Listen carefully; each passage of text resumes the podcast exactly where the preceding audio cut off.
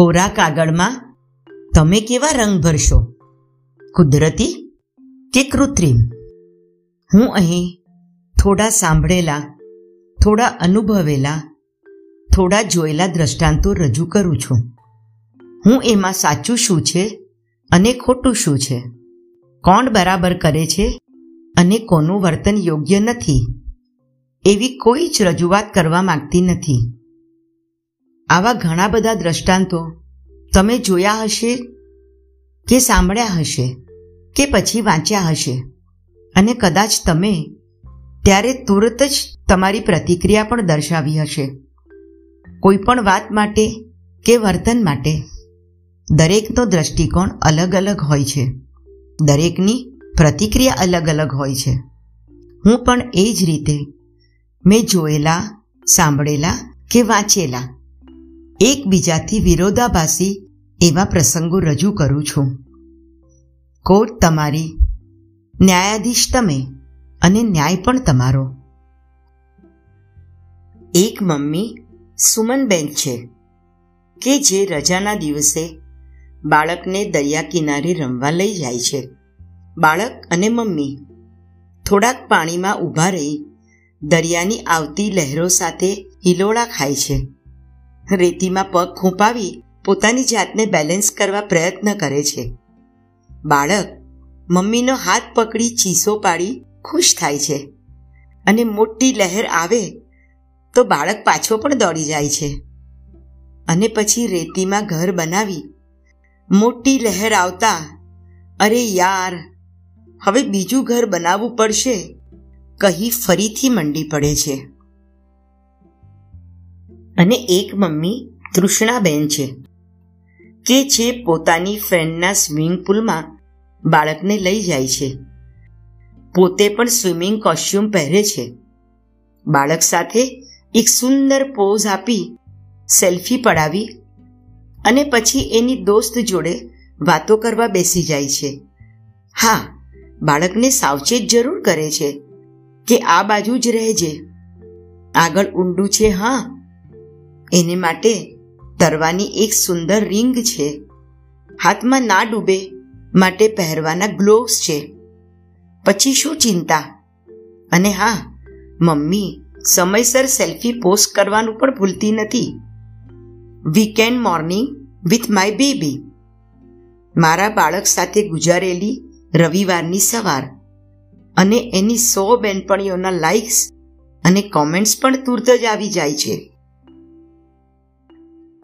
એક પપ્પા સમીરભાઈ એ છે કે રવિવારે બાળક સાથે સાપસીડી કે બીજી કોઈ એને ગમતી રમત રમે છે. એની નિશાળની ચિત્રકલાની બુક જોઈને ખુશ થઈ, એના માટે એની સાથે જઈને એની પસંદગીના રંગો લઈ આવે છે અને પછી એને ચિત્ર દોરવા કહે છે. જુદા જુદા આઈડિયા આપે છે અને દરેક ચિત્ર પછી ખૂબ જ સરસ કહીને એક પપ્પી પણ આપે છે. એ બાળક સાથે સ્પેલિંગની અંતાક્ષરી પણ રમે છે અને નાના નાના ઉદાહરણો આપીને રમત રમતમાં ગણિતના પ્રશ્નોને પણ હલ કરવાનો પ્રયત્ન કરે છે.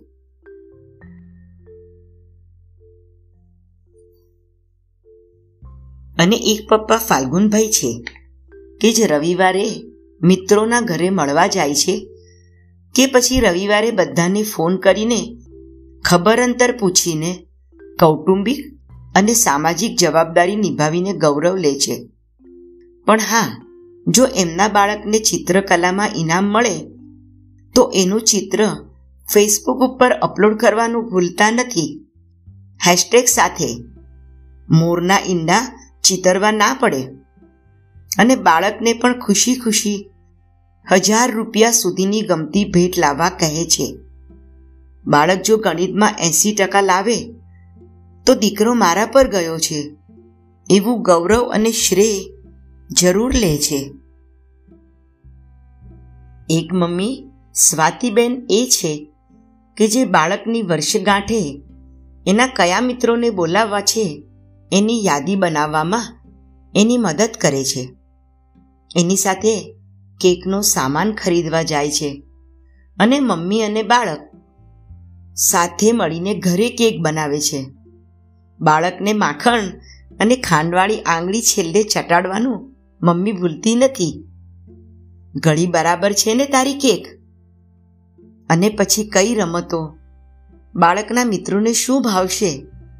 એ પોતાના દીકરા કે દીકરીને પૂછીને એની વ્યવસ્થા કરે છે.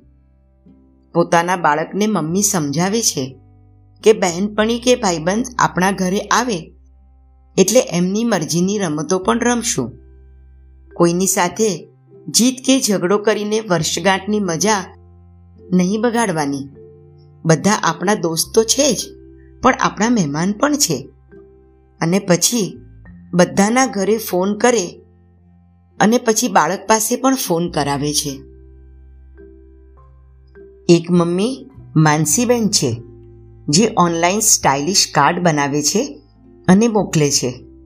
બહારથી મોટો કેક ઓર્ડર કરે છે. પાસ્તા પીઝા સૂપ કટલેસ અને આઈસ્ક્રીમ ઓર્ડર કરે છે. બાળકના બધા ફ્રેન્ડની મમ્મીઓને ફોન કરે છે. આમ તો મારે મોટી હોટલમાં જ પાર્ટી કરવી હતી. પણ આ કોરોનાએ બધું બગાડી દીધું. ઓનલાઈન મોંઘી રિટર્ન ગિફ્ટ ઓર્ડર કરે છે. ડાન્સના ગીતો ડાઉનલોડ કરે છે. પોતે પાર્લર જઈને વાળને શેમ્પૂ કરાવે છે. હેરસ્ટાઇલ કરાવે છે. દીકરીની બેનપણીઓની મમ્મી પર ઇમ્પ્રેશન તો પાડવી પડે ને? બાળક માટે મોંઘો સ્ટાઇલિશ ડ્રેસ લાવે છે અને જવાબદારી સરસ નિભાવી એની ખુશી અનુભવે છે. એક મમ્મી રચનાબેન એ છે કે જે બાળકોને સપ્તાહના અંતિમ દિવસોમાં જુદા જુદા ક્લાસીસમાં દાખલ કરાવે છે. Dance class, art class, phonics class. પછી એમના દોસ્તોને આ બધી માહિતી આપીને જવાબદાર મા હોવાનું પ્રમાણપત્ર લે છે અને ગૌરવ અનુભવે છે. અને સાંજે એમની મિત્રો સાથે કોફી પીવા ભેગા થાય, ત્યારે બાળકને મોબાઈલ આપીને જોડે બેસાડે છે. તો કોક સંપન્ન ઘરની મમ્મી બાળકને ઘરે આયા પાસે મૂકીને બહેનપણીઓ જોડે શોપિંગ કરવા જાય છે. એમને આજકાલ ફેશનમાં છે એવો મી ટાઈમ ફક્ત પોતા માટેનો સમય જોઈએ છે. પાછા એ મી ટાઈમમાં હાજર ન હોય એવા દોસ્તોની કુથલી, ઘરનાની કુથલી કે પછી શું મેકઅપ નવો વસાવ્યો છે. કે નવું કયું ગેજેટ વસાવ્યું છે? એ જ વાતો હોય છે. એક મમ્મી ખેવનાબેન છે, જે શહેરમાં થતા બાળકો માટેના પ્રોગ્રામ કે પ્રદર્શનોની તપાસ રાખે છે. વિજ્ઞાનના બાળમેળાની તપાસ રાખે છે. બાળકને એ જોવા પણ લઈ જાય છે. બાળકને એના વિશે સમજાવે છે. ઘરે આવ્યા પછી એના વિશે ચર્ચા પણ કરે છે. કોઈ હરીફાઈ હોય, જેમ કે ચિત્રકલા કે સંગીત. એમાં શું હતું? કોણે સારો દેખાવ કર્યો? એની સમજ આપે છે. અને બાળકને એમાં ભાગ લેવા પ્રોત્સાહિત કરે છે. પ્રાણી સંગ્રહાલયમાં લઈ જાય છે. વળી બપોરે સમય મળે તો બાળકનું કબાટ એની સાથે બેસીને ગોઠવે છે. એને ના આવતા કપડાં એને પૂછીને, ઘરની બાઈ કે કોઈ જરૂરિયાતને દાનમાં પણ આપે છે. એક માતા પિતા એ છે, જે સમય હોય ત્યારે બાળકની, સ્કૂલની નોટબુકો તપાસીને, એને લેસન વ્યવસ્થિત કર્યું છે કે નહીં? એના અક્ષર સારા છે કે નહીં? અને એને ભણવામાં ક્યાંય તકલીફ તો નથી પડતી ને? એનું ધ્યાન રાખે છે. સારી સારી વાર્તાની ચોપડીઓ સાથે બેસીને વાંચીને સંભળાવે છે. એના જુદા જુદા વિષયોનું જ્ઞાન સાદી અને સમજી શકે એવી ભાષામાં એને સમજાવવાનો પ્રયત્ન કરે છે. એની સાથેના પુસ્તકોનું કબાટ ગોઠવવામાં મદદ કરે છે. આવતા અઠવાડિયા માટે પેન્સિલની અણી કરેલી છે કે નહીં? રબર બરાબર છે કે નહીં? ફૂટપટ્ટી ઉપરના આંકા ભૂસાઈ તો નથી ગયા ને? એ તપાસી લે છે. સાંજ પડે, બાળકને દાદા દાદીને મળવા પણ લઈ જાય છે. અને સાથે દાદા કે દાદીને ભાવતી કેક પણ લઈ જાય છે. ત્યાં જઈને પણ દાદા દાદીને બાળકે આખા અઠવાડિયામાં કરેલી પ્રવૃત્તિ વિશે સરસ વાત કરે છે. બાળક કંઈ નવું શીખ્યું હોય તો એને કરી બતાવવા કહે છે. બાળક અને દાદા દાદી વચ્ચેના સેતુને જીવંત રાખે છે. એક માતા પિતા એ પણ છે, જે બાળકોને લઈને એમના મિત્રોના ફાર્મ હાઉસ ઉપર જાય છે. ત્યાં સુંદર પાર્ટીનું આયોજન કરે છે. મિત્રો સાથે એમના પોતાના ધંધાના વિસ્તારની વાતો કરે છે. મમ્મીઓ પણ એમની નવી નવી ઉપલબ્ધિઓનું પ્રદર્શન કરવાનું ચૂકતી નથી. એમના ફાર્મ હાઉસ ઉપર શુક્રવારે જ પ્રસારિત થયેલી નવી ફિલ્મ મોટા પડદા પર જોવાનો પ્રોગ્રામ પણ થાય છે. દરેક માતા પિતા અલગ છે. એમનો દ્રષ્ટિકોણ અલગ હોઈ શકે છે. પરંતુ મારા બાળકને તો આવું જ ગમે. એ કેવું શું હંમેશા યોગ્ય છે? કારણ બાળક તો હજી અનુભવ લઈ રહ્યું છે. એ એના માતા પિતાના મૂલ્યો અને રીતભાતનું અનુકરણ કરે છે. શરૂઆતના વર્ષોમાં માતા પિતાના જીવન મૂલ્યો જ એના માટે સર્વશ્રેષ્ઠ હોય છે. માટે બાળકને આવું જ ગમે છે. મારું બાળક તો આવું જ કરવાની જીદ કરે છે.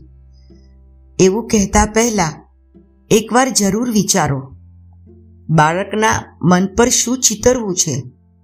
એ તમારે નક્કી કરવાનું છે. નાનપણથી જ બાળકને તમે દરેક પ્રસંગને, દરેક તહેવારને જે રીતે જોવા કેળવશો, જે રીતે ઉજવતા શીખવશો, જે રીતે આનંદ વ્યક્ત કરવા શીખવશો, બાળક એ જ રીતે ઘડાશે. નાની નાની ખુશી, પોતાના કુટુંબની વ્યક્તિઓ સાથેનો સાથ અને એ સાથમાંથી મેળવાતો આનંદ. એની બાળકને કિંમત કરવા શીખવશો. ફક્ત મોંઘી અને મોટી ગિફ્ટ આપે એ જ મિત્રો સારા એવું બાળકના મનમાં ઘર ન કરી જાય, એ જવાબદારી આપણી છે. સાથે વિતાવેલા સમયની, સાથે રહીને વહેંચેલા દુઃખ અને સુખની કિંમત બાળકને ત્યારે જ હશે જ્યારે તમે એની કિંમત કરશો. કોઈ શું વિચારે છે અને કોઈ શેમાં ખુશ થાય છે, એના કરતાં સાચી ખુશી શેમાં છે અને આપણે શું કરવું છે? એ બાળકને તમે જેટલું સારી રીતે સમજાવી શકશો, એના જીવનમાં ઉતારી શકશો, એટલું એના માટે જ લાભદાયી છે. એને પ્રકૃતિના પ્રેમમાં પડવા દો. આડંબર ભરેલી ખુશી કરતા કે પછી ખુશીના દેખાવ કરતા. અનુભવેલી ખુશી વધારે મહત્વની છે. આજે તમે એના માટે સમય ફાળવશો, તો એ ભવિષ્યમાં તમારા માટે સમય ફાળવવો જરૂરી સમજશે. સાધનો અને સગવડો કદી પણ વ્યક્તિનું સ્થાન નથી લઈ શકતા. મારું તો એટલું જ માનવું છે કે વીતેલી પળ અને ગયેલો સમય કદી પણ પાછો આવતો નથી અને આજકાલના અનિશ્ચિત સમયમાં પરિસ્થિતિ પણ એકસરખી રહેતી નથી. તો બાળકને દરેક પરિસ્થિતિમાંથી ખુશીની પળો કેમ શોધવી? એ શીખવો. ભૌતિક સાધનોનો ભંડાર. એટલો બધો ના ખડકો કે બાળક જરા પણ ઓછું મળે એ સ્વીકારવા માનસિક રીતે તૈયાર જ ના હોય. સાચો આનંદ. ફક્ત ખૂબ બધા પૈસા ખર્ચીએ તો જ મળે. એવું એના મગજમાં ઘર ના કરે. એ જવાબદારી તમારી છે વાલી મિત્રો. તમે જ તમારા બાળકના પ્રથમ શિક્ષકો છો. તમારે જેના કોળા કાગળમાં રંગ ભરવાના છે. કુદરતી રંગોથી એની જીવનની ચિત્રકલાની ચોપડી તમારે ભરવાની છે. કૃત્રિમ રંગોથી નહીં. હોલિકાનું દહન એક અસુર શક્તિનું દહન હતું. તો આપણે પ્રહલાદ બનીએ. હિરણ્ય કશ્યપ નહીં. હોળીની પવિત્ર અગ્નિમાં આપણા દંભ, આડંબર અને ખોટા અભિમાનનું દહન કરીએ. આપણા બાળકને એક અલગ વ્યક્તિત્વ આપીએ. પ્રભુને પામવાનો પ્રયત્ન કરવા કરતાં આપણા આંગણે બાળક રૂપે પધારેલા પ્રભુને જતનથી મોટો કરીએ.